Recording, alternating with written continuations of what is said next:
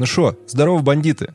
С вами снова «Дверь в подвал», с вами снова новый маньяк, с вами не новый сериал, мы опять, к сожалению, говорим про метод. Вот, сегодня у нас Михасевич, так что вы дождались, получается. С вами Влада, Арсений и Миша. Погнали! А, Мы не романтизируем маньяков и серийных убийц, не нарушаем российское законодательство, не призываем к насилию, а рассказываем истории, которые, к сожалению, произошли в жизни. А, Мы шутим, потому что юмор помогает преодолеть страх, это нормальная реакция психики, и если вы чувствительный человек, которого может травмировать true crime, то, пожалуйста, не слушайте нас. Мы не проводим журналистские расследования, а занимаемся исследованием открытых источников и предлагаем свои рассуждения, которые не претендуют на абсолютную истину. Да, мы должны сказать, что это последний основной эпизод в нашем втором сезоне. После будут выходить только спешлы по привычному графику. И, конечно, мы не оставим вас без новогоднего выпуска. Мы же не звери какие-нибудь.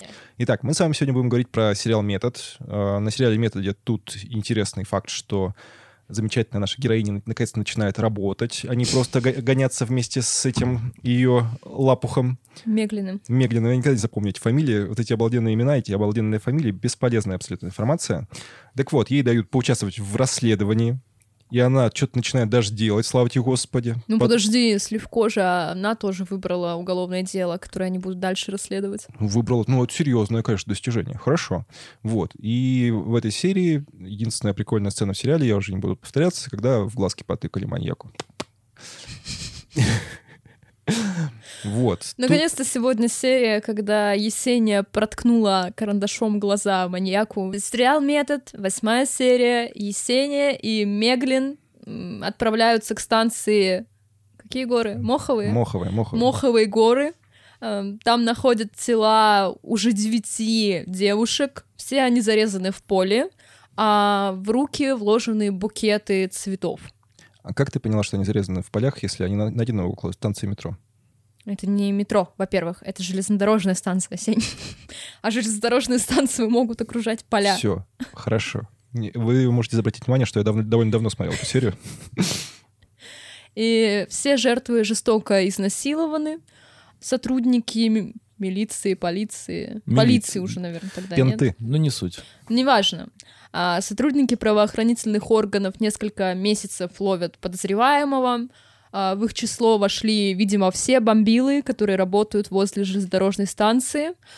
К сожалению, они не способны выйти на след, и поэтому вызывают Меглина, как Пикачу. Нет, Меглин — это Райчу, это следующая эволюционная ступень следователя. Я Мег- так Меглин это просто псина, которая идет по следу.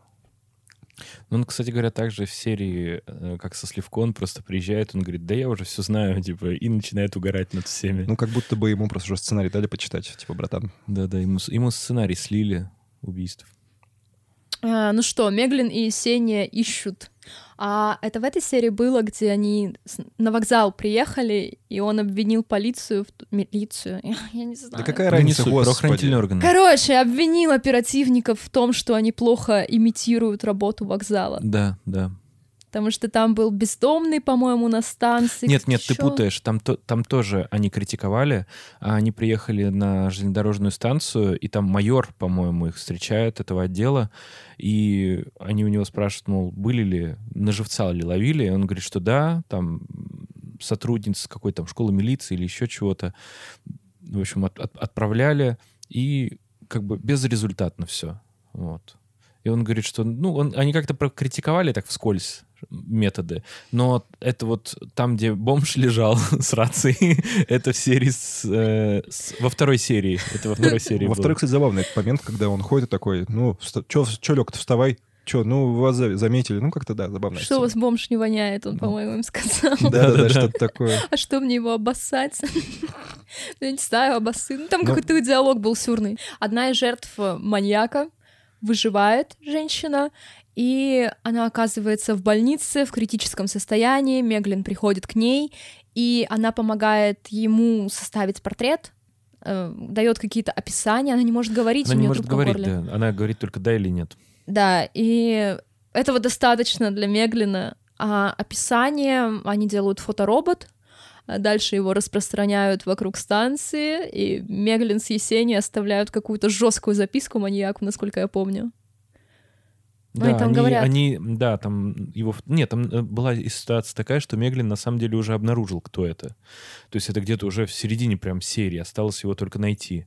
Не знаю, как его по прописке что-то не могли, что ли, найти, очень странно. домой. В общем, как казалось, э, как они сужали круг поисков, это оказалось, что это таксист, он покупает цветы, и среди этих всех, помимо всего прочего, он один из э, вот этих таксистов вызывался помогать. Меглин такой, так это ж он. Как И вы всё, раньше И не все, да, и все. Причем там есть смешная сцена с цветами. Он, по-моему, Есении дарит розу и говорит, заплати. Да, надо будет заплатить. Ухаживание. Ухаживание от э, Константина Ну, Хабенского. у них же нет еще романтической Они же там шпекнулись, по-моему, в итоге, да? В этой серии? да? Нет, Нет, нет. ну в среднем, я имею в виду, в сериале в целом. Ну, вообще в сериале они, конечно, сошлись. Да, но это еще рано было. Это еще, еще до этого в, этой, долго. в этой серии Есения, так скажем, да, в этой серии Есения, она как бы соблазняла Меглина. Она пьяная к нему ввалилась уже по- А, после точняк. этого. Да. точняк. И, в общем, А, пыталась а потом его она пошла к. Петрову, и Петров сказал ей, что он не секс-игрушка. До этого было, это до этого было. Она к нему пришла с вискарем и говорит, типа, давай трахаться и бухать. Он говорит, я не игрушка, ой, Пуська. пуська, да. Вот. В Я итоге она потом... по- достойным в- такое поведение. В итоге она, в общем, выдула пол, пол литру э, вискаря и поехала к Меглину. Nормально. Но я повторюсь, что Меглин в каком-то очень странном месте живет. И там, когда он ее в какой-то из серий, когда они, по-моему, то ли начали, то ли не начали заниматься этими делами, он ее отвел в какой-то свой архив. И там вот он в какой-то секретной комнате. Ну, Это еще там- до их сексуальных опытов. Да. Ну ладно. Ну это, в общем, да, мы как-то, по-моему, уже обсуждали, что у него довольно странное жилье и довольно странное э, вообще проживание. Интересно, платит ли он коммуналку? Я думаю, что он М. ворует. Да, я тоже думаю, что он ворует. Он подключился к кому-то нелегально. И все. А возможно, он просто, у него там, как это, генератор, он его заправляет человеческими слезами, ну, этих маньяков, кактусами. Кактусы ходовое топливо в его доме. Итак, э, и тут Есения выходит на живца. И получается, что ее... Ну как на живца она выходит? Ну, они, попыта- они пытаются ловить на живца, Есения становится приманкой, ее, собственно, поднимает маньяк. Ну, как? Поднимает, поднимает. с дороги. Да, с дороги Она поднимает. упала. Она упала. Я упав. Она стоит на остановке на э, автобусной. Точно. Вот. И там не идет вообще транспорт, одна- там одна единственная. И он останавливается, э, убирает букет цветов с пассажирского сиденья, говорит, о, это я жене купил. Каждый раз он так делает, да. Да, садится, и, в общем-то, они едут. Вот. И Есения, она сидит в таком летнем легком платье, Там еще значит, сначала показывает непонятно, бедра. непонятно, что это Есения, да, Ну, специально. я думаю, что там это очевидно. Ну, такой киноприем. Да, вот. И в итоге он начинает затирать cool story про то, что «А вот мы тут живем, все в городе. А как же, а вы ни разу не выходили в поле, не собирали цветы? И он, в общем, останавливает машину, выбегает и начинает по полю собирать цветы и зовет ее. Ну, он уж в каком-то психозе от Да, того, у что... него уже крышечка вообще поехала. Но я думаю, что крышечка у него поехала из-за того, что он понимает, что его ищут. Кольцо а он как бы Почти, здесь- и почти поймали, да. Да, и у него такие образы перед глазами, что вот это вот его ищут, и он как бы сам себя уже, получается, не может перебороть, никак себя уже не может проконтролировать. И вот у него начинается психоз, э, Есения выходит, там она появляется, собственно, мы понимаем, что это Есения. Она так недалеко от машины, и он стоит в поле с цветами, достает отвертку и такой, Ща буду резать ща тебя. буду резать, да. И э, такой тоже идиотский прием, наверное, очень банальный. И тут в общем, он слоумо. Нет, там не так Не, было. так? До этого Меглин рассказывал приемы самообороны Есении. Он говорил, что нужно все, что под рукой, все пускать в ход. И ей поскольку у нее был кар- карандаш в волосах заколот, она достает карандаш и наносит пару ударов ему по лицу. Он говорил ей, что не надо мыслить как жертва. Типа, Да-да-да. И оружие всегда может подвести, а если ты будешь мыслить как охотник, а не как жертва, то тогда ты сможешь выбраться из этой ситуации. Карандаш ей помог еще, еще Да. несколько раз. Но она причем так довольно хладнокровно бум-бум сделала. Ну, как это, по крайней мере, снято. Так очень ритмично, я бы сказал. А, Меглин приезжает к ней. Он вообще должен был следить за машиной, в какой-то момент потерял ее из виду, поэтому не успел вовремя. Маньяк уже напал на Есению, но Есения женщина неробкого десятка и смогла дать отпор, и она просит Меглина убить его. Убей его, что тебе стоит. Э, Но Меглин не ведется на провокации. Он говорит, что маньяк уже не сможет никому навредить, поэтому и нет смысла его убивать. И они везут подозреваемого, еще пока что, кстати, напомню. Он даже еще не подозреваемый, потому что ему постановление не выносили. Миха, скажи мне, пожалуйста, вот э, два раза карандашиком — это превышение пределов необходимой самообороны? Да я думаю, что нет на самом деле, потому что противопоставлялась этому Отвертки. реальная угроза смерти, причинения, она ему нанесла тяжкий. Вот как бы и все.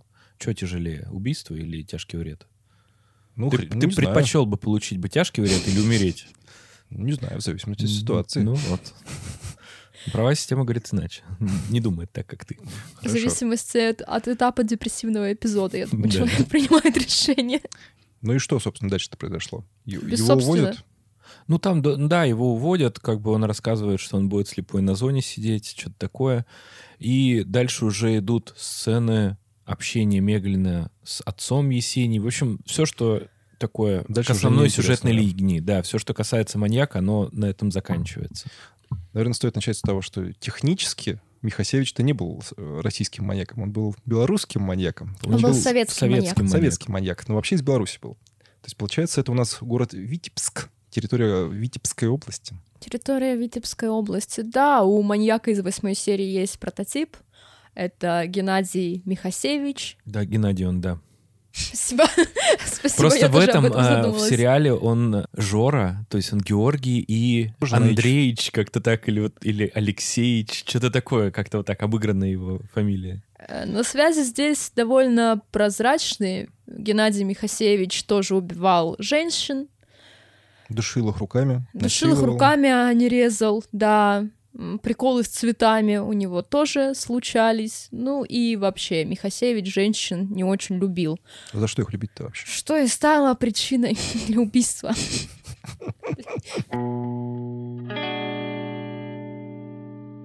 Э, Ну что, Геннадию Михасевичу, прототипу маньяка из восьмой серии. Серийный убийца из Советского Союза орудовал на территории Витебска, Полоцка, прилегающих территорий, насиловал девушек, душил их руками, и Михасевич орудовал с 71 по 85 год. То есть 14 лет правоохранители не могли его поймать. Хотя я бы даже сказала, что не хотели его Ну, они, ловить. в общем-то, не очень и пытались. Они находили каких-то рандомных челиков, и потом пытались их просто посадить. Точнее, потом их просто сажали. Не пытались. Да нет, там не то, что сажали, там их убивали. Ну, дичайше всякие развлекались. Советская милиция нас бережет. Да, такой кейс получается. С одной стороны, у нас есть сексуальный маньяк, который охотится на девушек, а с другой стороны, есть э, советская милиция, которая не то что бездействует, она активно действует, но почему-то не против маньяка, а против честных граждан Советского Союза. Ну, может, не очень честных, но тем не менее, да. Социализм не порождает насилие. Нет, нет. не порождает. Все так. И Михасевича признали виновным в 36 убийствах и одном покушении на убийство.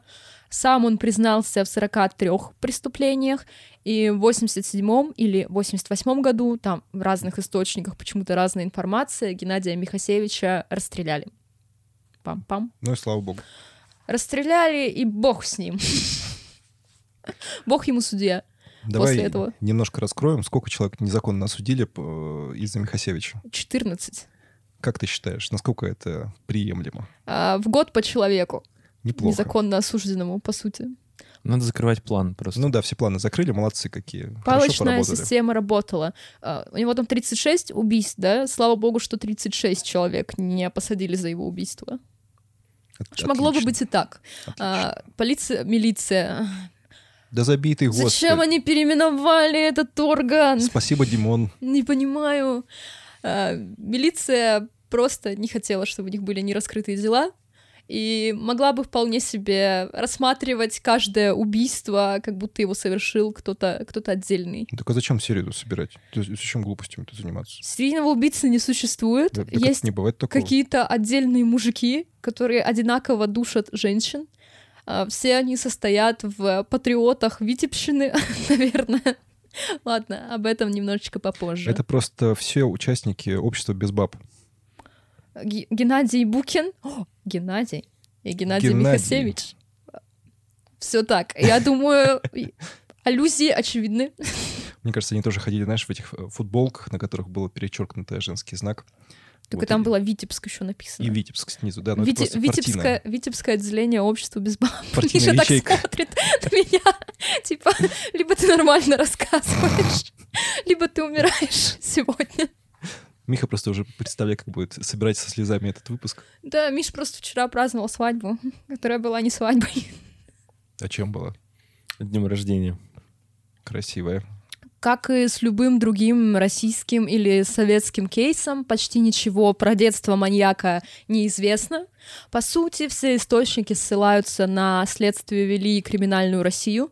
Это практически одна и та же телепередача, за исключением жутких кадров, которые есть в криминальной России, и прикольного Коневского, который есть в следствии вели.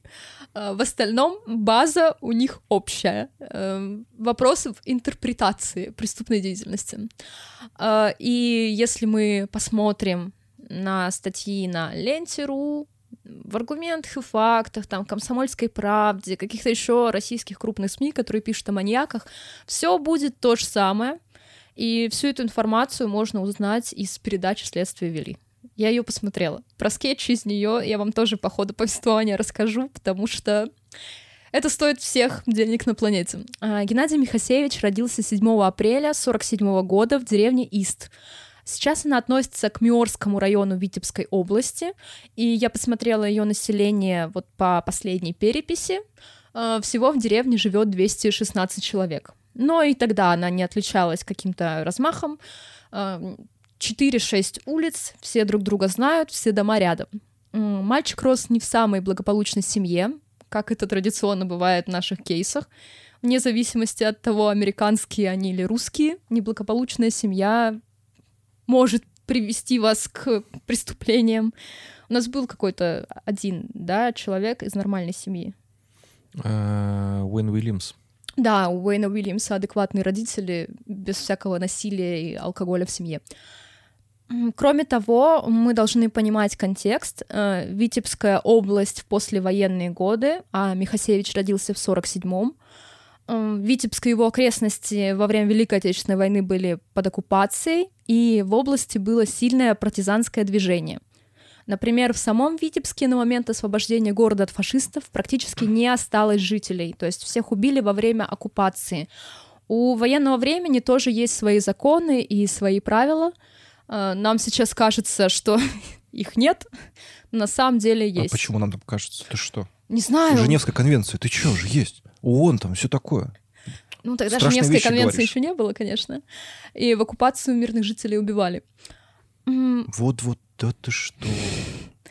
Причем, знаете, я сидела на тех самых сайтах, где описывают ветеранов Великой Отечественной войны, имена, фамилии, там, людей, которые участвовали в войне, и я искала по Витебской области разных Михасевичей и не нашла. Вообще ни одного Михасевича. Так это может, это может псевдоним? Я не знаю. А может, он просто не участвовал в военных действиях и просто врал? А может быть, он не участвовал в любом случае, он в 47 году родился. А просто я подумала, что, может быть, его родственники могут быть в этих летописях, переписях, Мгм. ну, вот в этих сайтах. Но я ничего не нашла. Но, может быть, еще такая они же история, партизанами что... могли быть просто. в- Они же партизанами могли быть Вот, я думаю, что лесам. они могли быть партизанами, а для Беларуси партизанское движение — это вообще такая сильная, большая история. Там вообще интересно было в, в процессе Второй мировой войны. Там такое было движение, что с ума сойдешь. Там Ты хотел всем- сказать Великой Отечественной. О, простите. Немножко Второй мировой. Не скрепно. не скрепно получилось. Ну ладно, ладно. То есть там э, было довольно си- сильное движение и очень известное, очень много известных людей, которые перебороли фашистских Германию. Фашистов. Просто фашистов. Точно, окей. Живи Беларусь. Это, кстати, запрещенный слоган на территории На Беларуси. территории Беларуси. Ну, В А, на России пока можно говорить. России. По- Подожди, а если мы, мы же на Беларусь тоже вещаем, а если нам хлопнут за этот выпуск? Да Давайте никто без нас живых не Беларусь. хлопнет. За белорусы будут знать, что мы их поддерживаем. Согласись. Белорусы, вы сильный и классный народ. Мое Вот, вам уважение. Э, Мы не знаем, был ли отец Михасевича участником Великой Отечественной войны, либо находился ли он в партизанском движении, но, безусловно, э, военное время выпало на его такой очень социально активный период жизни, и, наверное, он стал свидетелем миллиона страшных событий, которые происходили в Витебской области. И впоследствии Модест Михасевич, так звали отца мальчика, страдал от алкогольной зависимости. Скорее, лучше сказать, что он пил по-черному, наверное, и в нетрезвом состоянии он становился крайне неадекватным и агрессивным, поэтому избивал свою жену. Э, Женщине приходилось э, прятаться от него по всей деревне, она бегала по улицам, подозревая, что он несся за ней. А, Возможно, он бил не только жену, но и других членов семьи, просто об этом каких-то свидетельств не сохранилось. И сам Михасевич на допросах не рассказывал об агрессии со стороны отца, но вот это его открытое поведение стало предметом пересудов в деревне, всяких слухов. Ну, а какие слухи? Мужик со своей женой бегает по деревне в неадекватном угаре. И Геннадия начали называть сыном алкоголика.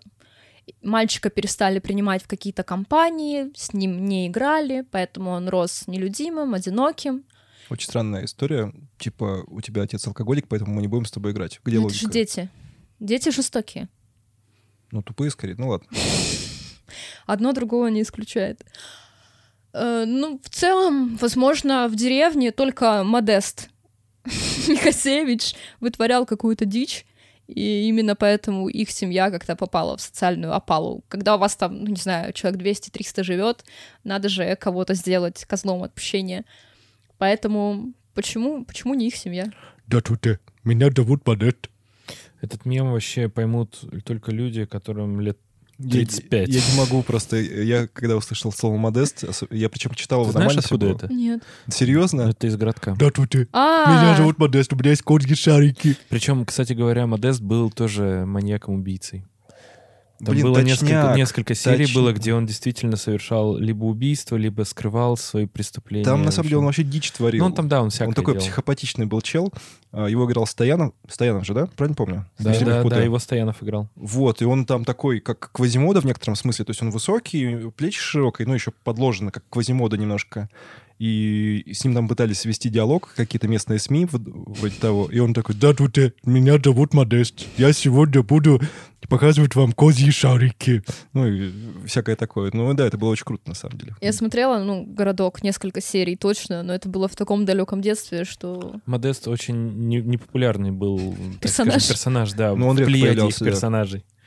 Там было гораздо больше прикольных. Ну, я, кстати, очень люблю городок. Я не знаю, как вы, но я прям... К городку мы, кстати, вернемся в ходе повествования, ведь там появится населенный пункт с названием городок. Класс. Так что все не зря. Всё не зря. Все наши отвлеченные разговоры не зря. Посмотрим. Э, Никакой информации о возможных травмах или психических заболеваниях у нас, конечно же, нет. Дальше наши источники немного разнятся. Согласно одним данным, Михасевич получил белый билет из-за болезни.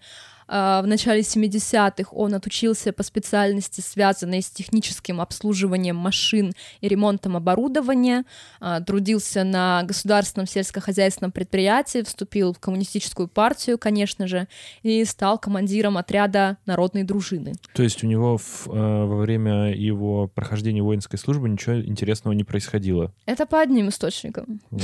Так. Вот по одной информации он получил якобы белый билет и не служил. Но это не самая популярная версия из Просто я интернета. к чему это спрашиваю, потому что в сериале там э, причиной его агрессивного поведения э, была его девушка, которая... Да-да-да, ладно. Сейчас, сейчас мы к этому обратимся. А, Но более правдоподобной и часто встречаемой версия, она немножко другая.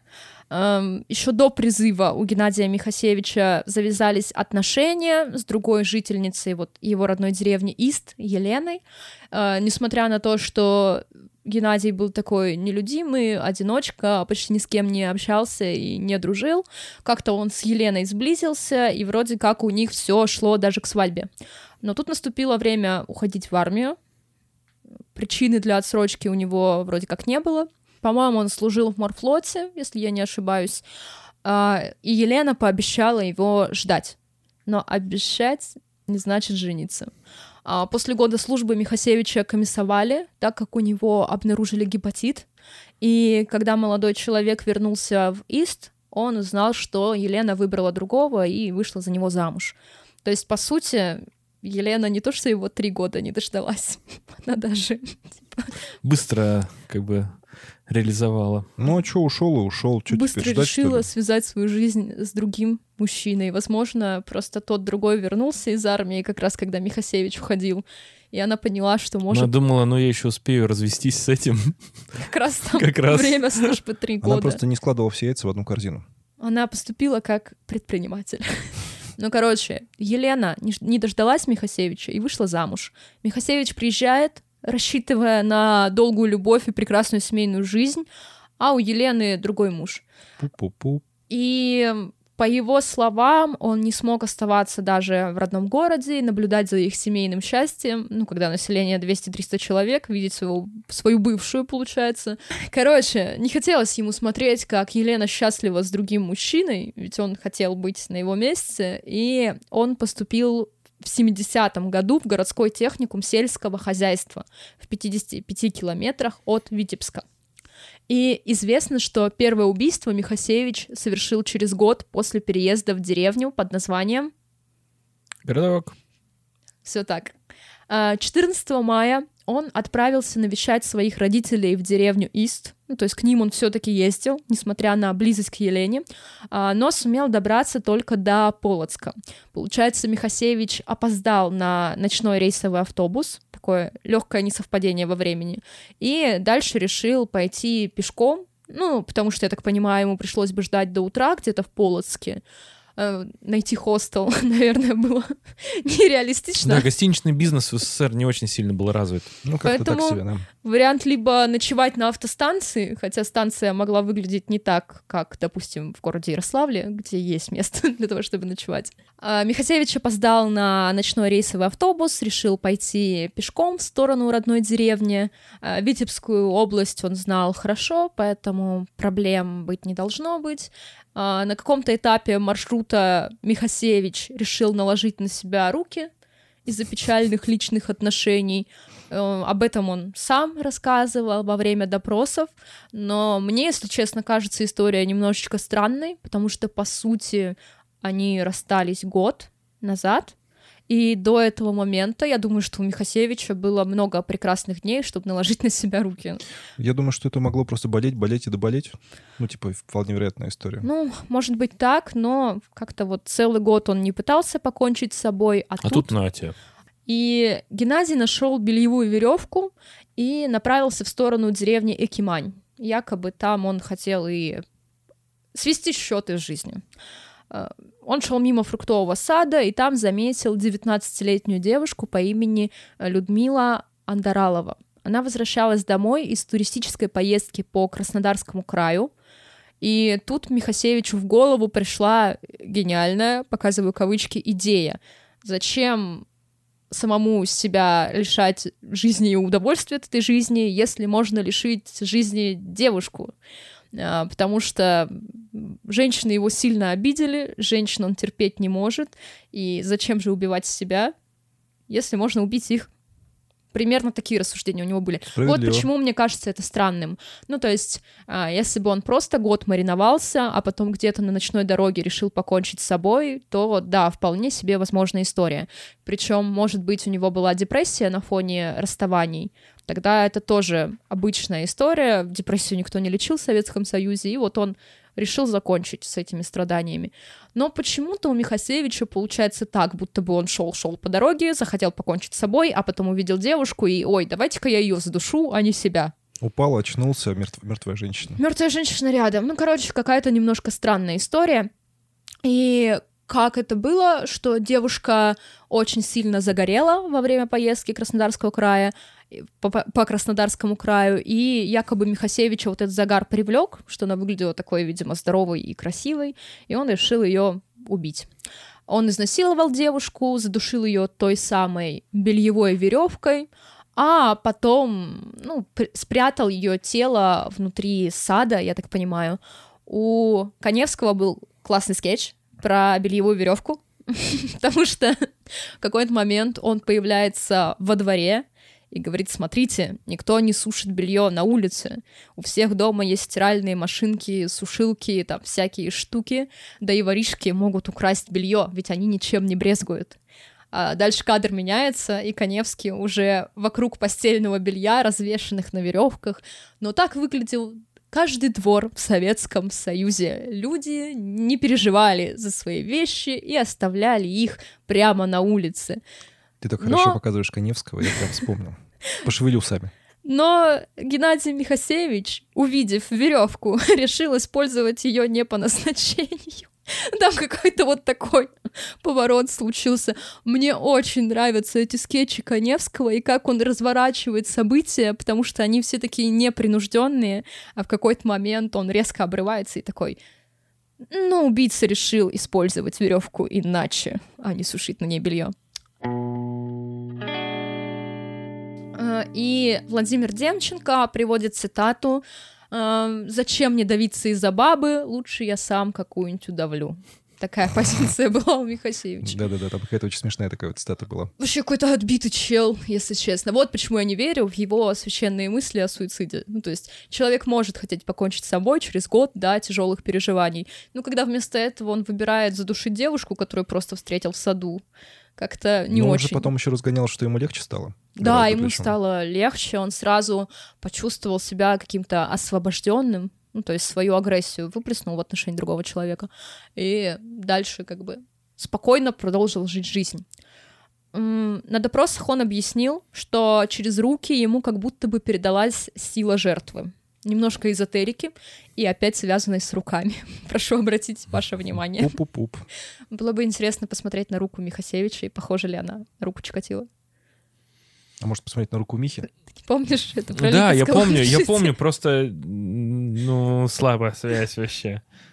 Ну там же тоже какой-то херомант через букву Е посмотрел на руки Чикатило и такой, Липецкого душителя. Да. а душителя? А не Чикатоса разве? Чикатило и Липецкий душитель, вот он их сравнивал. Да. Точняк. Но я где-то слышала, типа, что Михасевич предвестник Чикатило. Но они не очень похожи по Етить, модусу колотить. операнди. Гетить, колотить, говорю. Тут какой-то, ну, немного другой контекст. Совсем другой. Ну, просто, видимо, как-то близость к советскому периоду и советский антураж, поэтому у нас Михасевич предвестник Чикатило. Михасевич оттащил тело, как я уже сказала, вглубь сада, но сумочку он забрал, забрал с собой, потому что понял, что, ну, как бы, видимо, девушку легко опознают, я не знаю, если там будут документы, и избавился от ее личных вещей, бросив их в реку. С места преступления маньяк скрылся. А, Второе нападение он совершил только через полгода. Э, Видимо, этого заряда сил, который он получил во время удушения другого человека, хватило на довольно продолжительный срок. В конце октября 1971 года Хасевич находился на окраине Витебска, и в районе местного керамзитового завода он заметил молодую девушку. Э, Кстати, стоит отметить, что Геннадия Михасевича не было какого-то типажа особого. То есть по цвету волос, по телосложению. Так он же деревенский, ему что там? Здесь, у него особых предпочтений не было. Но его жертвами всегда становились молодые девушки или уже зрелые женщины. То есть он никогда не трогал несовершеннолетних или пожилых. А в остальном ему было плевать, какому, какой женщине выражать свою ненависть ко всему полу. А, На окраине Витебска встретил молодую девушку, начал ее преследовать, а, потом обогнал, а дальше развернулся и пошел к ней навстречу. Очень, стра- очень странное поведение, которое навело бы меня уже на тревожные мысли. Но вроде как он спросил ее, сколько, а, не подскажите, не подскажете, сколько времени, и девушка посмотрела на часы на руке. Э, В это время Михасевич накинул ей на шею веревку, а, но девушка, имя ее не фигурирует в источниках, не сплоховала, она просунула руку, она смотрела эти видосы по выживанию, когда на тебя Да, и, нападают и в смо- и Инстаграме. смотрела, видимо, сериал 5.32. А, Просто я недавно в запрещенной соцсети наткнулась на видео, где девушка-полицейский показывает, как нужно действовать в разных ситуациях. И одна из ситуаций была как раз, что ей веревку на шею накинули в машине, и она показывает, как сопротивляться и что делать. Она там, по-моему, э, руку засунула, а потом автомобильный ремень просунула через эту самую веревку. Ладно, я опять куда-то отступила.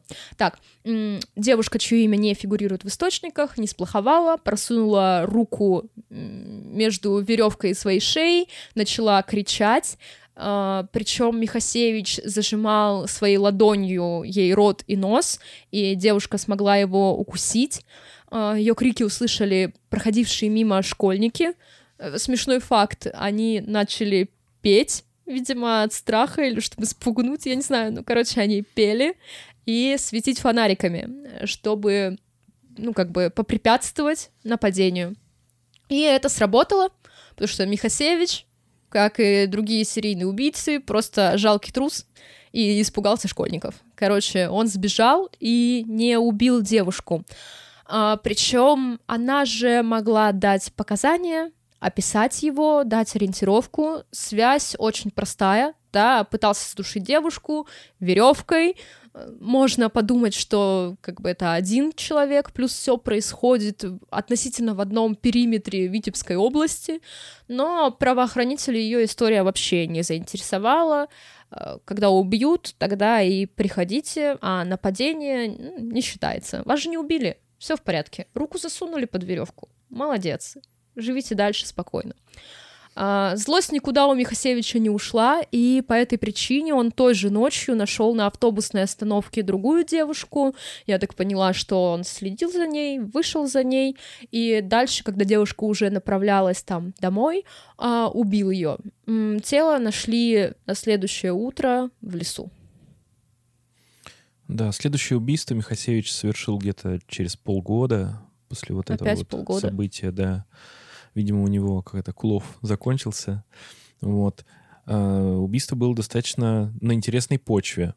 А, значит, Михасевич познакомился с девушкой на танцах. Вот. А девушка была, видимо, такая достаточно открытая и современная того времени, эмансипированная, которая, в общем-то, по всей видимости, решила ему намекнуть на интимную близость. Михасевич согласился, но, видимо, она ему какие-то либо терминологию очень сложную, какие-то, может быть, названия поз такие специфические называла или еще что-то. В общем, она в итоге, э, так скажем, в момент близости начала над ним угорать, за что получила... В Удавку общем, на шею? Да, зато за, за это получила удавку на шею. Ну и, собственно, она погибла. В июне 73 года Михасевич окончил технику. Он вернулся в родную деревню и устроился в совхоз. Э, Прикол в том, что я когда первый раз э, читал это, и не из твоего конспекта, я прочитал это как диснеевский совхоз. Я тоже, я даже из своего конспекта это сейчас прочитала. Вот. Я, я, я второй раз, когда перечитывал твой конспект, думал, ты ошибешься или нет. Диснеевский совхоз. Там, Вот. знаешь, ты типа картошку копаешь, а рядом Микки Маус бегает. Да. Там А, принцесса смотрит на птичек. Да, через два месяца Михасевич в районе станции Лучеса изнасиловал и задушил еще одну девушку. Но ввиду того, что место, где он совершал преступление, там народу на самом деле не так уж и много жило, и это вызывало уже на самом деле очень большие опасения у правоохранительных органов вокруг. Вроде бы бездействуют, да, но все равно как бы убийства продолжаются, очень опасная ситуация. Поэтому он решил э, прекратить убийство. Залечь на дно в Витебске. Да. И только в 1975 году Михасевич вернулся к преступлениям. Рядом с деревней Зуи в мае он изнасиловал и убил 18-летнюю девушку. В сентябре Михасевич напал на случайную прохожую, которая шла в деревню Нача, но решил не прятать труп, а оставить тело прямо на обочине. И через какое-то время девушка раз и пришла в себя. Помните эту сцену из, из «Седых», где э, девушка тоже потеряла сознание Полежала во время изнасилования, да, подлежала на морозе. Нет, она не так была. Она типа полежала, а с утра, а с утра посвежела, и она очухалась. Вот здесь произошла примерно такая же ситуация. Чудо расчудесное. Это вообще топовая история. Я прям сейчас поняла, о чем ты хочешь рассказать, потому что там сотрудник милиции такой, ну, А утром, знаете, у нас подморозило, и она проснулась.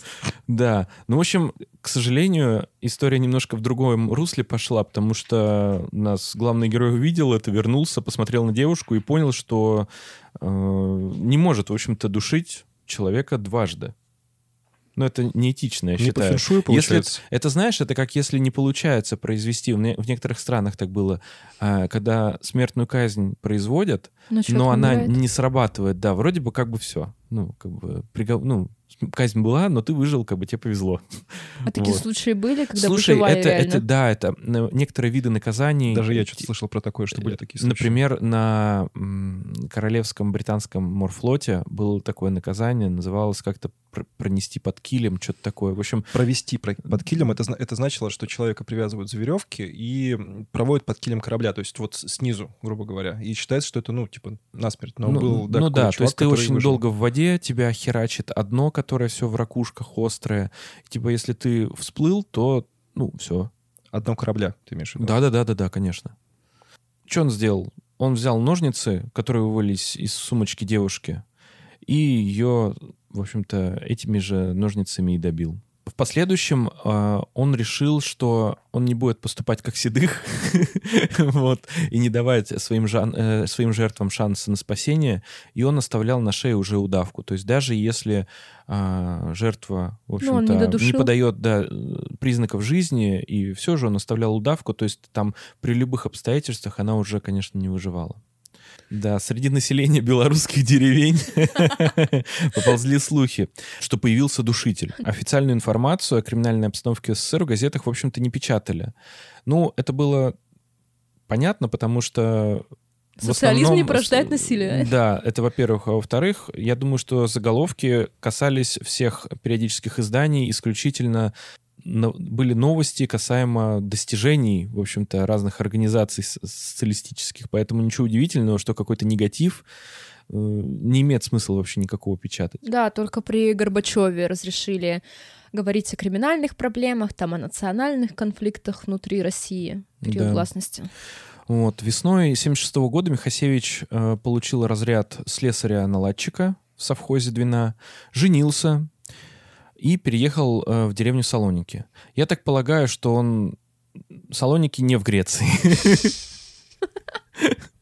Но Мне это кажется, даже- если бы он переехал в Салоники в Грецию, все бы сложилось немножко по-другому. Да, он бы бы появился бы греческий душитель. Греческий душитель, оливковый душитель. Оливковый душитель, да. под оливковым древом. Я Ну. так понимаю, что это тоже где-то в окрестностях вот Витебской области. Все так. Вот. Но вместо, вместо куда он переехал, убийства все-таки продолжались. И поскольку советская милиция, она не такая, например, как американская, как за банди, в общем-то, следили, да, что человек переехал, и в другом месте начались убийства какие-то. И, и с учетом того, что подозрений никаких в отношении него не было, естественно, убийства продолжались, и еще было очень совершено в будущем много убийств. Э, В 1976 году он убил четырех девушек. Почерк был такой, что он их душил, затыкал рот либо трусами, либо какими-то подручными средствами, чтобы они не могли кричать, насиловал и, в общем-то, душил и оставлял как есть. В деревню все чаще стали ходить слухи о маньяке, который орудует в, в окрестностях. Нормальные советские женщины, в отличие от американских глупых женщин, реально боялись выходить на улицу. Даже в отличие, простите, дорогие слушатели, от казахских студенток. Казахстанский. Казахстанских, да, прошу прощения. Они реально боялись и, ну, как бы никуда не выходили, тем самым пресекая возможность совершения новых преступлений. Им большое уважение. Молодцы, молодцы. Никто бы никогда бы не подумал, на самом деле, в тот момент вообще на Михасевича, потому что он был, у него был разряд, он был... э, Самбо? Да, нет, он был слесарем с, разря- с разрядом, он был такой, ну, как бы в понимании сельских жителей, в общем-то, типа специалистом. Видный А, жених. опять Да, же. жену не бил, в отличие от своего бати. Модест. Да, вот. И был такой, как бы, работящим вообще типом. Но самое прикольное, что он работал секретарем партийного комитета и депутатом краевой партийной конференции. И еще был дружинником. То есть он был, конечно, не партийным человеком, я так понимаю, но он участвовал как бы во многом большом количестве э, партийных организаций, и я думаю, что он такой, знаешь, прям, ну, как бы абсолютно никакого подозрения не могло вообще выпасть на этого человека. А, В браке Михасевича родилась девочка и мальчик. Дочь назвали Еленой. Тут-тут, Честь бывший. да. Это тут, которая, та, которая его Бросила. да? вышла замуж за Да, другого. к- да, к к счастью, Елену он не задушил. Вот. Известно, что Геннадий сам водил ее в детский сад, в общем, покупал одежду. Елену? Конечно, не ту, которую его бросила, вот, а свою дочку. В общем, он заботился на самом деле о своих детях, проявлял достаточно много внимания, в отличие от современных отцов, поэтому э, еще больше в пользу того, что он э, не вызывал к себе подозрения, это вот очевидно. У меня вопрос. Да. Если человек совершает убийство женщин, душит их, насилует, всяк-всяк. Есть женщина, которая, во- во-первых, обидела его, во-вторых, не дождалась, в-третьих, вообще паскуда такая, живая еще. Почему он на- над ней-то не совершил ничего? Ну, он перенес всю свою ненависть к Елене на, остальной, на остальных женщин. причем, ну, Елену-то он любил. Я думаю, Я поэтому думаю, он что убить просто дело все в том, что умысел на совершение преступления у него возникал в определенный момент. Там, видишь, как события, убийства происходили не то, что у него там календарь был, или знаешь, как это, план такой, знаешь, с ниточками, которые... Не, знаешь, приложение для менструации Да, на такой женском типа, телефоне. блин, да, оста- осталось две недели, надо бы жертву бы себе найти. Парочку чпокнуть, Грубо говоря, у получается. него крыша слетает, он где-нибудь по какой-нибудь сель- сельской дороге идет или где-то прибывает и видит одинокую жертву. Он такой, тебе не повезло. Вот, то есть у него не было такой ситуации, когда бы он там, знаешь, жертву выслеживал где-то, искал, там вот что-то такое. Случайный, как бы, совокупность обстоятельств просто возникала, и он убийство совершал. Мне Вот кажется, он такая смесь организованного и неорганизованного преступника, потому что он полностью отдавал себе отчет, да, в своих действиях, но при этом действовал неорганизованно, то есть он убивал тех, кто ему попадался в тот момент времени на какой-то там проселочной дороге или в лесу или еще что-то, убивал подручными предметами, как правило, он не брал ничего с собой, ну, кроме той злосчастной бельевой веревки. Э, Кстати, вот первое убийство произошло, а через полгода он снова напал на женщину с бельевой веревкой, вот та, которая смогла просунуть руку, и в итоге эти действия спасли ее жизнь. Кстати, про Елену и его дочь, по-моему, о них в следствии вели, как раз рассказывала соседка, что он очень чутко относился к девочке, то есть он чуть ли не сам шнурки завязывал и во всем помогал, и поэтому все думали, что он очень любит дочь, а сам Михасевич во время допроса сказал, что ее звали как его бывшую, и поэтому он так сильно ее любил. Охренеть просто, ну вот он придурок. Я думаю, что он не убил бы свою бывшую, типа он очень сильно ее любил, но это не мешало ему проявлять ненависть к остальным Может быть. женщинам. Произошел эпизод примерно в этот э, временной отрезок, когда ночью Михасевич начал во сне душить собственную жену. Это, кстати говоря, было и в сериале. Только там он э, не душил ее, а бил как будто бы отверткой. Несмотря на очень тревожную вроде, да, событие такое. Тем э, более везде душат девушек. Да, тем более, да. Э, Никто, на самом деле, на него так или иначе не показывал, как на предполагаемого вообще убийцу, и никто, ни у кого не, выз- не вызвало подозрений. Причем его жена рассказывала, что это был такой единичный случай, и она подумала, что ему приснился просто кошмар ночью, и он так среагировал. А сам Михасевич потом на допросах скажет, что да, вроде как несколько раз, но я свою агрессию подавляла, она же все-таки моя жена.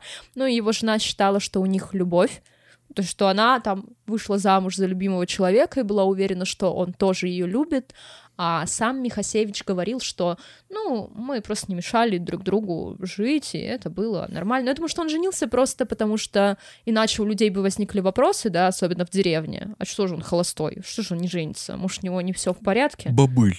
Да, побылем живет. Ничего себе вы слово вспомнили. Бабыль. А и он женился, чтобы к нему никто просто не лез. Так он вот какой-то там в партийных организациях работает, в совхозе, уже не Дисней, по-моему, ну неважно. В совхозе у него все в порядке. Вот жена Пиксар, есть. получается. В Пиксар, да, в совхоз Пиксар перешел. Не, я думаю, что уже тогда просто Дисней начал скупать совхозы. С жертв, кстати говоря, он снимал э, драгоценности, это было также, также в сериале, и дарил своей жене. Там в сериале, кстати, был классный момент, когда жена... Это же в этой серии, да? Когда жена узнает, что украшение и дарил... Да. э, Ну, нет, там прям- прямо об этом не говорится, но она, она она, понимает, как бы да. это понимает и начинает, да, снимать быстро с себя все украшения. Она Ну, там, э, да, пальцы себе руба- рубает. Она не рубает себе палец. Она то. отрубила себе А- пальцы. Она отрубила себе палец. В серии.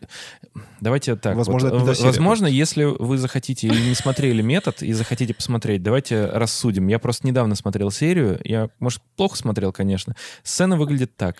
Значит, там жена э, героя сериала, она снимает резко-резко все э, как бы кольца с пальцев, и с одного пальца не получается. Она идет на кухню, э, под нож вроде бы как бы кладет палец, вот-вот готова отрезать, и ее сбивает э, полицейский, который в тот момент находился в А, ее ну, квартире. возможно, возможно, И она так. лежит на полу и рыдает. Но какого-то вот звука или крови, вот что-то такого в кадре нет. Поэтому, возможно, это за кадром, конечно, осталось. Может, какая-то есть extended версия для фанатов, где рубанули палец. Вот, но вроде бы как бы палец Она остался на месте. просто как будто бы из Якудзы. Как, как будто бы совершила... Опозорилась, да. Опозорилась. Позорилась, отрубила Поэтому нужно... Да, она, Причем она на самом деле не, она на самом деле хотела не палец, от- нет, не, кольцо, не от кольца избавиться, а получить наказание надлежащее. Конечно. Примерно в этот же период еще несколько симулякров в жизни Михасевича появилось. В частности, это «Красный Запорожец». Появился в его семье в 78 году, в котором он разъезжал, подобно Теду Банди, по, по- по темным переулкам Витебска. Витебской области. Витебской области, да. Ну, и нужно сказать, что, раз уж мы про жену его вспомнили, да, что она после того, как узнала о том, что он совершил преступление, она, естественно, переехала и сменила, в общем-то, фамилию. О ее судьбе ничего не известно, как и о судьбе детей Михасевича. Там даже в источниках есть разная информация, вот то, что у него была дочь, были дочь и сын, либо две дочери. Но если бы, мне кажется, у него были две дочери, их обеих бы звали Елена, поэтому мы бы об этом тоже узнали. Мы бы говорили ему «пощади нас, человек, мем». Елена 1 и Елена 2. Да, у него просто семье было бы много Да, у У Елен. него просто с фантазией так себе. Да не, он, он просто современный. Он как бы Родитель один? родитель один, родитель два. Также Елена один, Елена два. Технически его первая дочь должна была стать Еленой 2, а вторая дочь Еленой 3. Да. Ты не шаришь. Третья, вторая дочь должна была называться Елизавета. Почему? Ну, после Екатерины Елизавета же идет. Так ее Ну и- звали Елена. Мы попали в какую-то дыру. Да, это, был этап с альтернативной историей Российской империи, не переживайте. Что-то все. Почему мне... Извините. Кстати говоря, почему Елен не было вроде Романовых? Они что, фашисты? Они А что, не знали про имя Если ты не Елена? знал, у них вообще довольно мало имен-то. Вообще, Там, ну, Саня, вообще- Николай. Да, ну вообще Петр там были, Павлы. Но вообще, я так скажу, на самом деле семья Романовых фашисты. Знаешь почему? Почему? Потому что никто из них не написал, что он не фашист.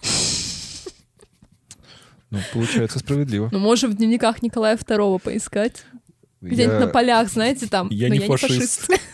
я больше всего кекаю, то, что у Николая была татуха с драконом. Он вообще Да, и селфи у него были, по-моему, в Нет. зеркало. Или это у его дочери были селфи в Нет, нет, зеркало? нет, он не делал селфи в зеркало. и у, у него есть классная фотография, где он на морфлоте полуголый стоит с закатным... Ну, типа в коротких штанах и в закатной рубашке. Ну, знаете, их отношения с Алекс и их отношения с Распутиным вот разбивают всю эту идиллию императора с татуировкой, так что Император с татуировкой дракона. фильм, фильм про расист. Давайте продадим заявку. Блин! Щас. Минкульт опубликовал список тем, о которых нужно снимать. Там есть много разных забавных штук. Например, что Россия — это свободная страна, свободная и безопасная страна, Тихо, подходящее тихо, место тихо, тихо, тихо, для тихо, хватит. реализации. Ну, короче, там есть пункт про российскую историю, там все такое. Давайте подадим заявку про императора Император. с татуировкой дракона. Царь с татуировкой дракона. Блин, хорош. Прикинь, он, короче говоря, все его пытаются унизить, а он говорит, я классный царь. Типа, я все делаю правильно. Чего вы, ко- короче говоря, свои эти Я сейчас догматические Смотри, идеи на меня Я сейчас сделаю бюджет в 10 раз больше. А потом с его руки поднимается дракон, превращается в дракона, он на него садится и летит уничтожать врагов империи. Но это больше похоже на фанфик, честно говоря.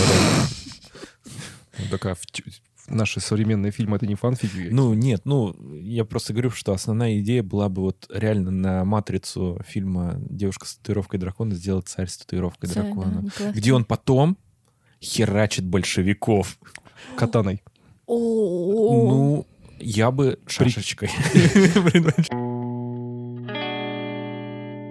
Знаете, Романовы появлялись в американской истории ужасов в одном из сезонов. Там дочери Николая и Алекс были ведьмами якобы, вот когда их большевики убивали. А у нас будет что? Какая ми- мистическая версия этого всего будет? У нас будет мистическая версия, что... Что Николай — это Они. Ну, демон японский. И он будет, типа, бегать с катаной и дичить. Ну, я все форшу тему с японской. Да мы поняли, мы поняли. Не знаю, надо Мы вот с подумать. Мишей Уэнсдей смотрели. Да. По отдельности, но досмотрели. Не, знаешь, что можно сделать? Можно сделать школьную драму про Павла Первого, короче говоря. Прикинь? Хорошая идея. Да. Да, можно дораму еще сделать. М. Дорама. Не, не, Дорама дораму не про будем. Распутина. Дорама где- про Распутина, да. Да, Да. согласна. А прикиньте, у нас был бы в России, ну или в Беларуси, а, красный запорожец, как вот это банди тачку я ж говорю, возили, да. вот, так бы этот красный запорожец сейчас возили по русским и белорусским городам и Да, показывали. жалко, что советские машины говно, да? Она сгнила уже тысячу лет назад. Представь себе проездить весь Советский Союз на Запорожце. Мне кажется, с ума сойдешь где-то по дороге. Да нет, ее же перевозили бы просто, она же экспонат. Итак, э, с сентября 81 года Михасевич решил караулить девушек на автобус- автобусных остановках. Предлог стандартный, в общем-то, был подбросить до города, а то чего я по дороге едут, еду, ну давайте его подброшу туда-сюда. Как в э, «Одноногий дед маньяк» в Казахстане, да, Ну который да-да-да, та же самая история. «давайте подкину, раз автобуса нет». В общем-то, Михасевич использовал не только свою машину, но еще и служебную, подвозил на разных машинах, которые были на балансе совхоза. Первую попутчицу Михасевич убил 12 сентября. Он отвез девушку в безлюдное место, изнасиловал ее, душил, ну и дичайше угорал. История, которая была показана в методе, а, другую девушку Михасевич убил после того, как она остановилась собрать букет полевых цветов. Она сама попросила, а не Михасевич остановился, но, тем не менее, история похожая. А, Число жертв неутомимо росло, а, Кулов становился все короче. Получается, что в ч- 1984 году он убил 12 человек. То есть это человек в месяц. По человеку они, в они месяц, по, пол- они по полгода ждал. А, возникает логичный вопрос. Куда же смотрела наша милиция? И тут мы приходим к самому интересному этого выпуска, на самом деле. А, Мы уже начинали в начале выпуска рассказывать про то, что милиция совершала некоторого, ро- некоторого рода противозаконное действие для, для того, чтобы отчитываться о своих успехах.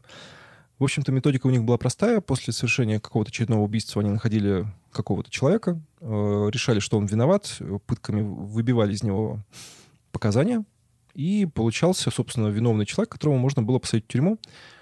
Вот что они, собственно, и делали.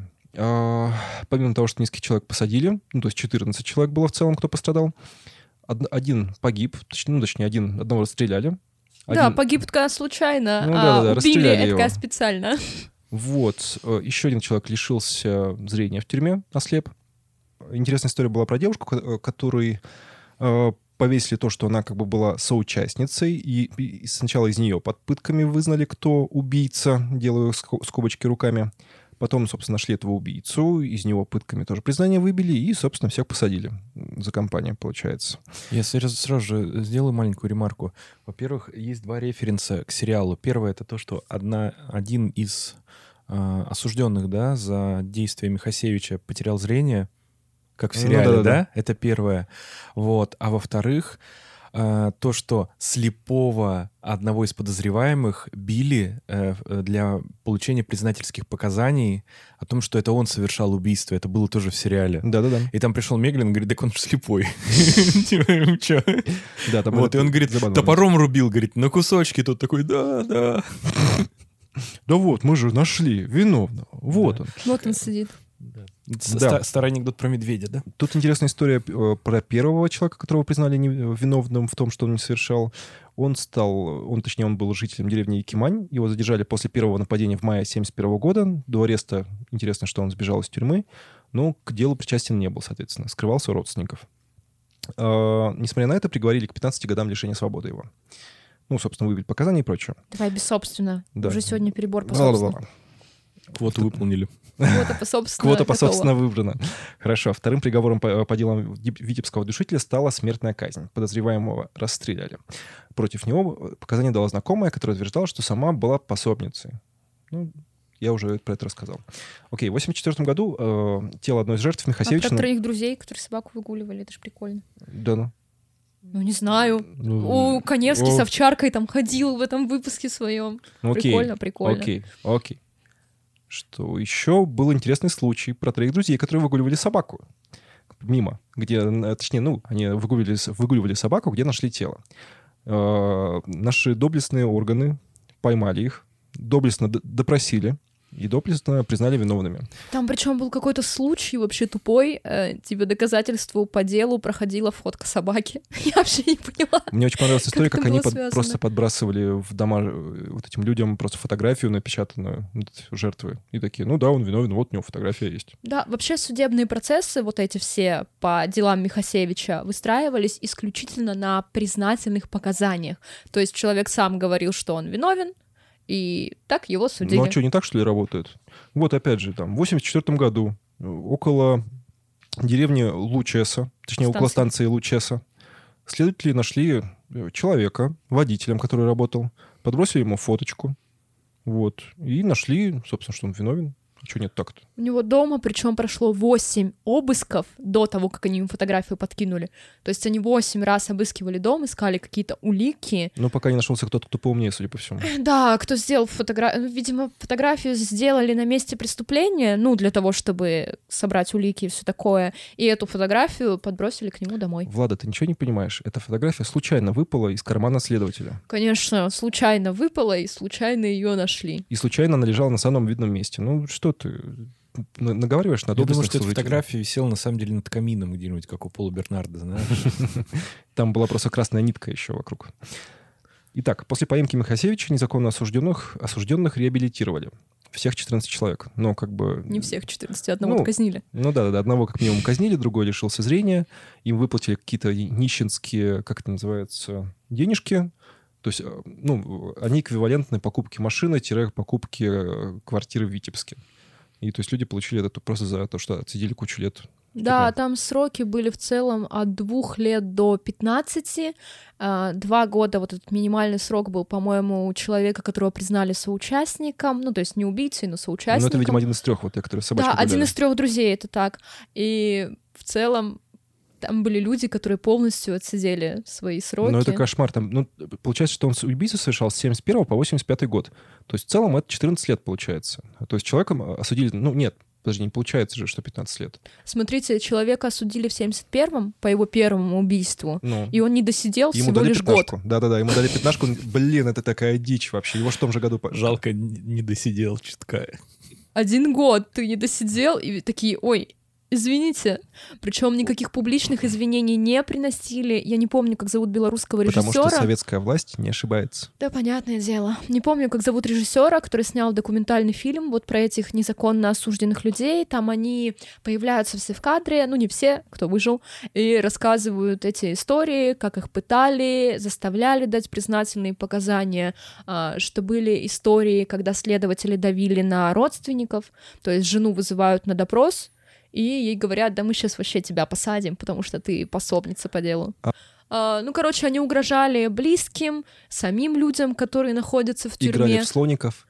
И кажется, что ну как человек может признаться в том, что он не делал? Ну, если вас пытают, Но если бьют, тебя недельку побьют, аккуратненько, ну, угрожают твоим близким. Ну, плюс ко всему, мне кажется, они оценивали риски, что ты можешь стать инвалидом прямо сейчас, потому что тебя бьют сотрудники милиции каждый день. А, Либо ты посидишь в тюрьме за то, что ты не делал. Ну, посидеть в тюрьме можно и выжить, как бы. А тут вариантов не очень много. мне кажется, они совмещали одно и то, одно и другое. Ну, в смысле, тут сотрудники побили, сделали инвалидом, и в тюрячке посидел. Класс! Два в одном. Вообще это показывает проблему палочной отчетной системы, так называемой, а, когда милиция вместо того, чтобы искать реальных преступников и остановить преступление, серию, а, делает вид, что серии нет. Потому что каждое убийство надо закрыть. Чего они так открыты все же лежат? правильно. Ну, ну, сейчас же так нету. у нас уже. Ну, это же в другой стране уже было. Ну, что ты, Влада? А, вообще главным героем всей этой истории стал Живнирович Михаил Кузьмич. Он был главным следователем там, по особо важным делам, и он вел большую часть преступлений Михасевича. Причем Живнирович был известен как следователь со стопроцентной раскрываемостью. А, Мы с вами прекрасно понимаем, что сотрудников со стопроцентной реальной раскрываемостью быть не может. А его Ты что? судебные дела Ты что? Влада, ну, наша советская милиция работает на 10 из 10. работала. А, Ну, сейчас белорусская милиция также Сейчас работает. белорусская милиция есть. Э, Короче, стопроцентная раскрываемость у него была по многим делам, и сотрудники, которые работали вместе с ним, отмечали, а, что часто он выбирал какого-нибудь слабого человека, который точно не был убийцей, но признавался в преступлениях и строил доказательства уже исключительно исходя из слов человека. Причем Живнырович а, после того, как поймали Михасевича, все-таки должен был понести наказание, ну, за халатность, превышение должностных полномочий, все такое, стандартный набор, А, но Живныровича амнистировали по случаю, по-моему, 80-летия Октябрьской революции. А, Кроме того, Живнырович был большим авторитетом правоохранительных органов, не криминальным, в правоохранительных органах, и он был участником Великой Отечественной войны. А если вы участник Великой Отечественной войны, это давало вам некий карт-бланш в Советском Союзе. Поэтому его амнистировали и даже не лишили никаких званий. Он почетно ушел на пенсию. Дело закрыли. То есть оно, по-моему, не дошло до суда. Э, Просто период амнистии Живныровича амнистируют, и он уходит на пенсию. Ой, как удобно. Вот такая грустная история. Дальше события развиваются достаточно интересно. Они касаются уже поимки самого э, Михасевича и вообще, что он там, какие интересные дела творил.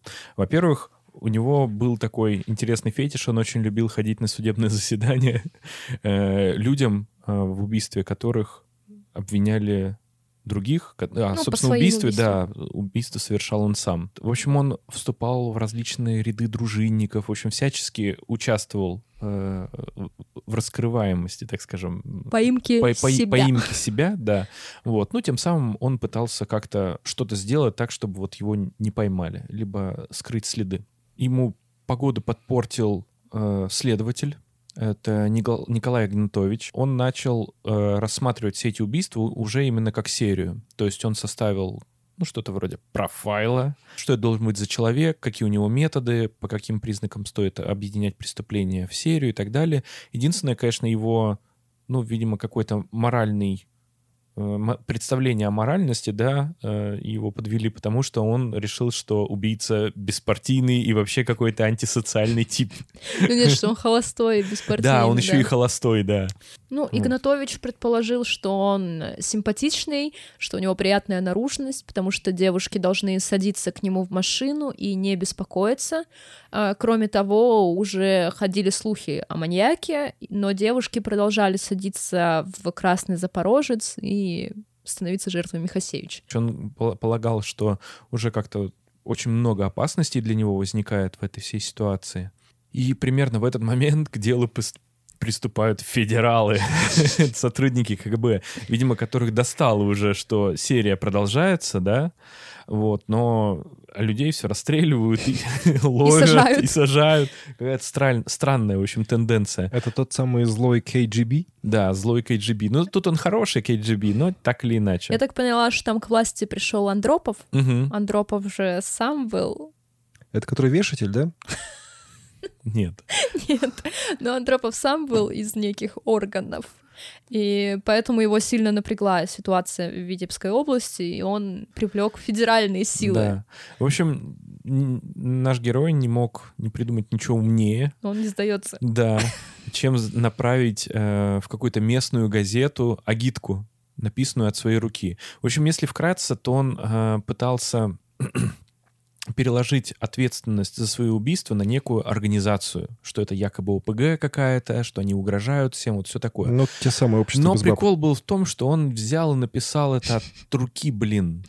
Он тупой. Он... Я тупой. Причем он рассказывал потом, что он выписывал журнал «Человек и закон». Это, видимо, была газета для юристов, потому что была же учительская газета, которую должны были выписывать учителя. А «Человек и закон» — газета для юристов. И он рассказывал, что он знал про графологическую вот эту экспертизу, но почему-то вот как-то не подумал. А еще, мне кажется, он считал себя неприкасаемым. Ну, то есть как Чикатило, который убивал в достаточно людных местах, но никто его не видел. А, в кусты отошел буквально на 50 метров, а там труп уже человека. Вот он считал, что он неприкасаемый и может от руки написать записку, якобы он так следователь запутает.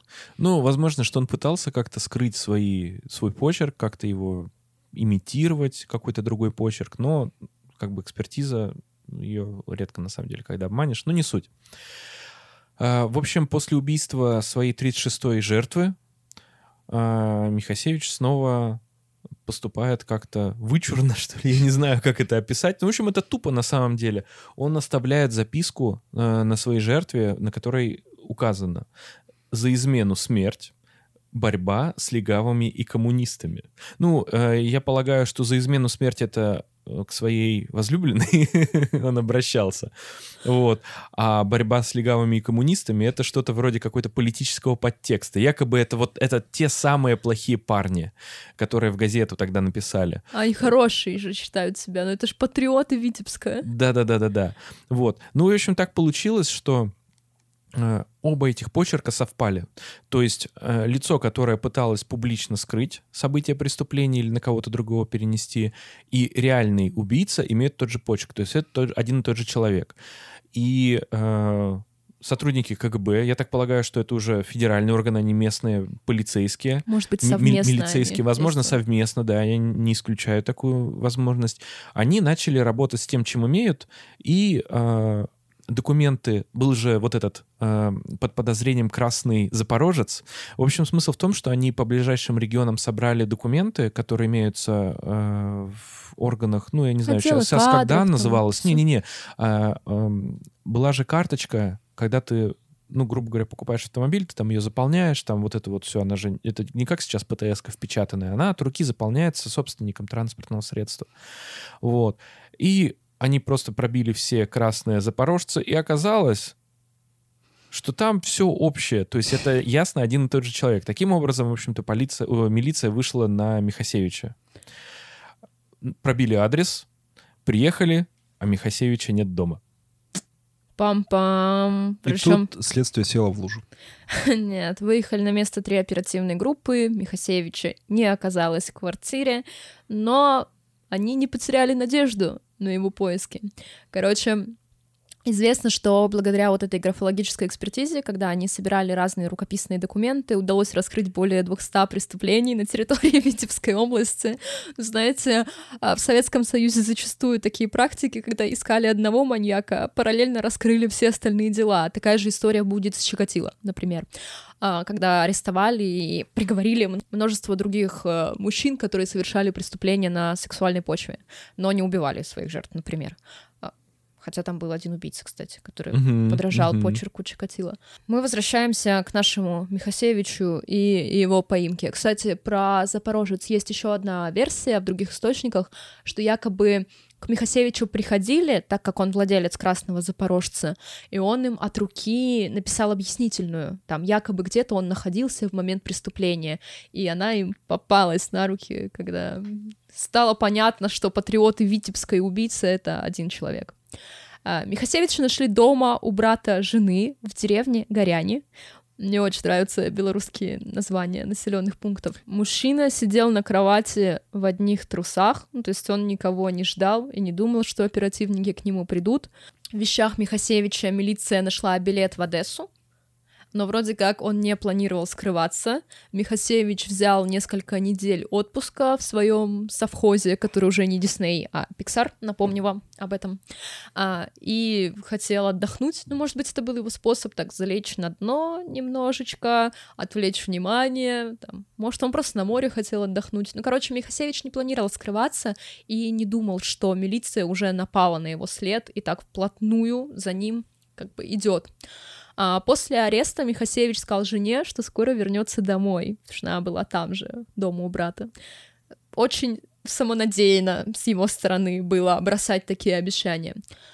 Э, Домой Михасевич уже не вернулся, и во время обыска милиция обнаружила многочисленные вещи с трупов девушек. Э, Мы напомним вам, что он забирал украшения, какие-то предметы одежды, обувь он с собой забирал. Поэтому, ну вот, все это милиция и нашла. Во время допросов и следственных мероприятий маньяк широко улыбался, с пугающей точностью рассказывал подробности всех преступлений. Во время м, вот этих оперативных действий, да, экспериментов, когда привозят подозреваемого на место, и он должен сам все рассказать, как было, и показать, где это происходило. Он говорил, да, задушил тоже.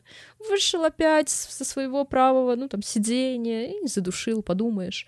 Ну, короче, как-то он так ко всему относился очень легкомысленно, никакой вины он не чувствовал, считал, что женщины, видимо, должны умереть, раз одна Елена его когда-то обманула и вышла замуж за другого челикса в деревне. Выдать себя за невменяемого Михасевича не получилось. Э, врачи установили, что маньяк отдавал себе отчет. Эм, при этом он совершал убийства, ведомые сексуальными отклонениями. Для него удушение уже приравнивалось к сексуальному акту. Вот это вот смещение формы насилия. То есть он не всех девушек насиловал, но, очевидно, всегда получал удовольствие и разрядку во время преступлений. Судебный процесс над Михасевичем начался весной 87 года.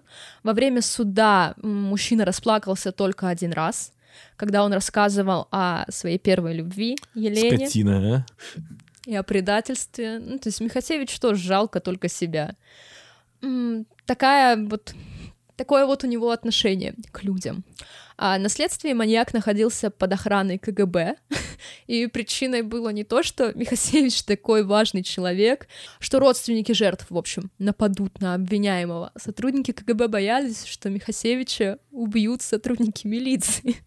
А, потому что они натворили кучу косяков, расследуя дела Михасевича, и если Михасевич бы внезапно умер до суда, им бы это было только на руку. Как будто бы можно не признаваться в том, что вы незаконно осудили 14 человек. А, спасибо КГБшники за то, что сберегли Михасевича до судебного процесса.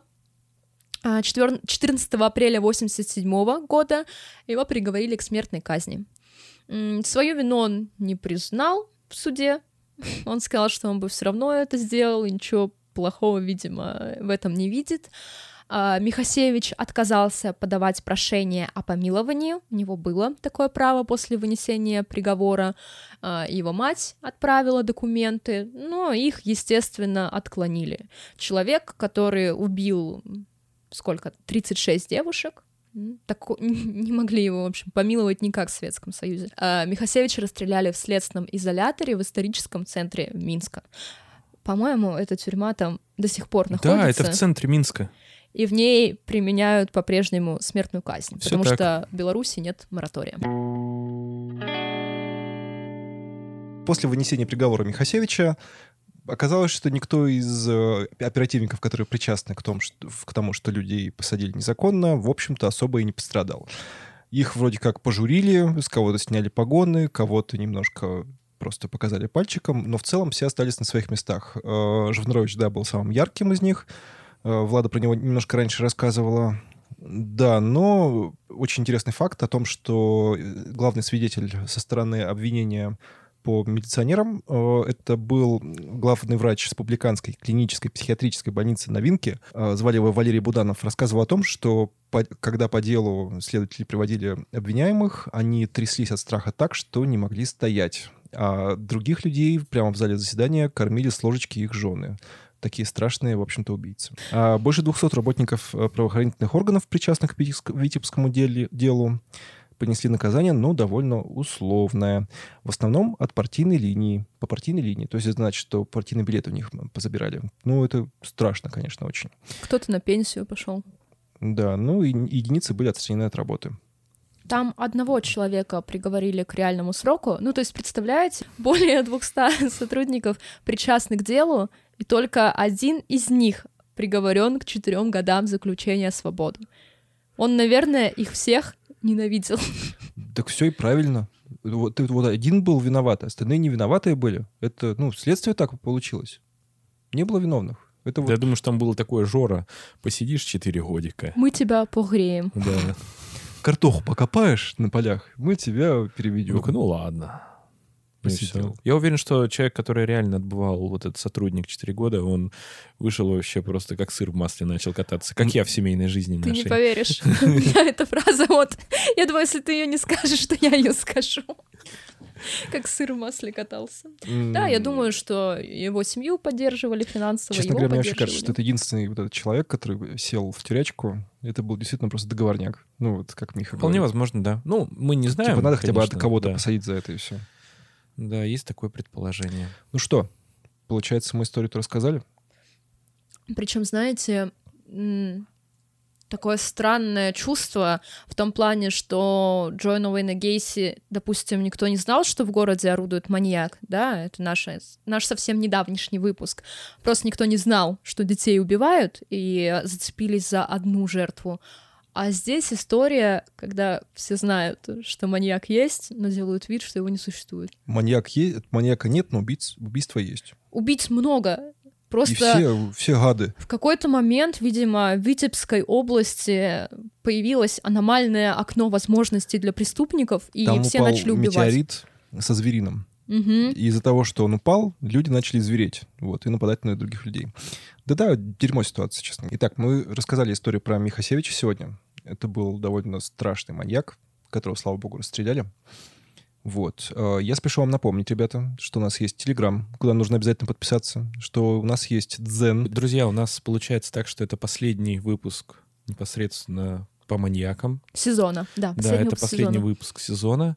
А, Будет еще несколько выпусков. Посмотрим, сколько. Ну, Поскольку нас по, хватит. по одному выпуску в неделю до, до самого Нового года. И, возможно, в сам Новый год, 31 числа вас порадуем чем-нибудь. Посмотрим. Вот. Поэтому в следующие выпуски, до, до конца года уже новых маньяков не предвидится. Пока. Если кто-то из нас никого не убьет. Вот. Миха, зачем ты на нас смотришь? Ты, ты жертву выбираешь, лучше Владу. Хорошо. Же- э, А, же- нет, Сень, понимаешь, это очень банально, типа, убить женщину. Ну, потому т- что все просто. маньяки, почти все убивали женщин. Ну, типа, какой ничего не прикол? просто. Влада ходит с перцой. Посмотрим, надо тоже перцу забрать. Посмотрим. Убей Сеню. Он, смотри, он физически сильный, высокий, то есть он достойный соперник. А еще ты Мгм. никогда не прослывешь как маньяк, которого я называю трусливым чмом в подкасте. Ладно, ладно. В общем, э, я к чему все это веду? Что э, в нашем Телеграме э, открыты комментарии, и у вас есть замечательная возможность до самого Нового года. Мы после Нового года, скорее всего, все вместе соберемся, пьяные под елочкой, и будем обсуждать, кого мы будем, э, о ком будем рассказывать в следующем сезоне. Вот, у вас есть отличная идея, и у вас есть отличная возможность взять и написать, о ком бы вы хотели послушать. Может быть, вы нас удивите. У нас, кстати говоря, один или два уже есть, да, от подписчиков идей, вот, поэтому не стесняйтесь, мы все комментарии читаем. Только, ребята, большая просьба. Маньяков много, но мало сериалов по маньякам. Либо сериалов, либо фильмов. Давайте как-то больше на фильмы акцентироваться, чтобы были. Ну да, зная специфику нашего подкаста, пожалуйста, тоже ориентируйтесь на то, что как-то должен быть художественный образ, как-то воплощен его. Возможно, он будет смешанный с чем-то, ну, чтобы хотя бы какой-то референс был. Но даже если так не будет, ничего страшного. Я думаю, если маньяк интересный, обсудим. Давайте подведем небольшой итог про Михасевича, потому что вроде как мы рассказывали о нем и о восьмой серии метода, отсылки прям супер очевидные, да, его образ считываемый, э, несколько расхождений есть, но в целом Сеня все еще истекает кровью, а я продолжаю рассказывать. А, В целом образ считываемый и понятный. Но выпуск получился и отчасти о несправедливости правоохранительной системы, и о том, как оперативники умышленно могут привлекать к чужим преступлениям невиновных людей. Да не бывает такого. Хоть ты на сотрудников милиции-то? Ты, ты еще скажешь, что в полиции сейчас такие работают. Влада, ну ё-моё. И самое главное, что государство даже не искупает свою вину по отношению к людям, которые стали жертвами тоталитарной бессердечной системы. Осуждаем. Все, осуждаем. Мы осуждаем Владу за ее слова. Мы не присоединяемся. Осуждайте сколько хотите. Это моя позиция. Так, э, мы заканчиваем второй сезон. Спасибо вам большое. Вы можете написать нам в Телеграм, какие выпуски вам понравились больше, какие понравились меньше. Писать не надо. не давите на мое чувство вины, оно у меня и так развито, поэтому... Ну, может, ты хотя бы до второй странички Гугла дойдешь, когда будешь готовиться. Когда-нибудь, когда-нибудь я дойду до второй странички Гугла. Обещаю вам это. Да, у нас будут выходить спешлы. Спешлы, конечно же, будут на криминальную тему. Мы никуда далеко не собираемся прятаться от наших маньяков, страшных убийц, полиции и юридических аспектов. Напомним вам, что среди нас есть действующий адвокат. Он состоит в адвокатской коллегии. Он прям настоящий адвокат. Мы видели его документы. Он не убийца. Второй сезон практически закончен, но мы все еще остаемся с вами и выходим регулярно по вторникам. И третий сезон не за горами. Мы готовимся его выпускать. Мы хотим опять сказать, что, ребят, мы не будем делать долгой паузы. Никуда не уходите. И не забывайте все время проверять наш телеграмчик, потому что потом мы все анонсируем. Да, в телеграме мы остаемся и на период отпуска, просто посты выходят немножечко пореже, потому что Владе тоже нужно отдыхать от этого. А, всем спасибо большое, рады за прослушивание. Все, всем пока. Всем пока. Пока-пока.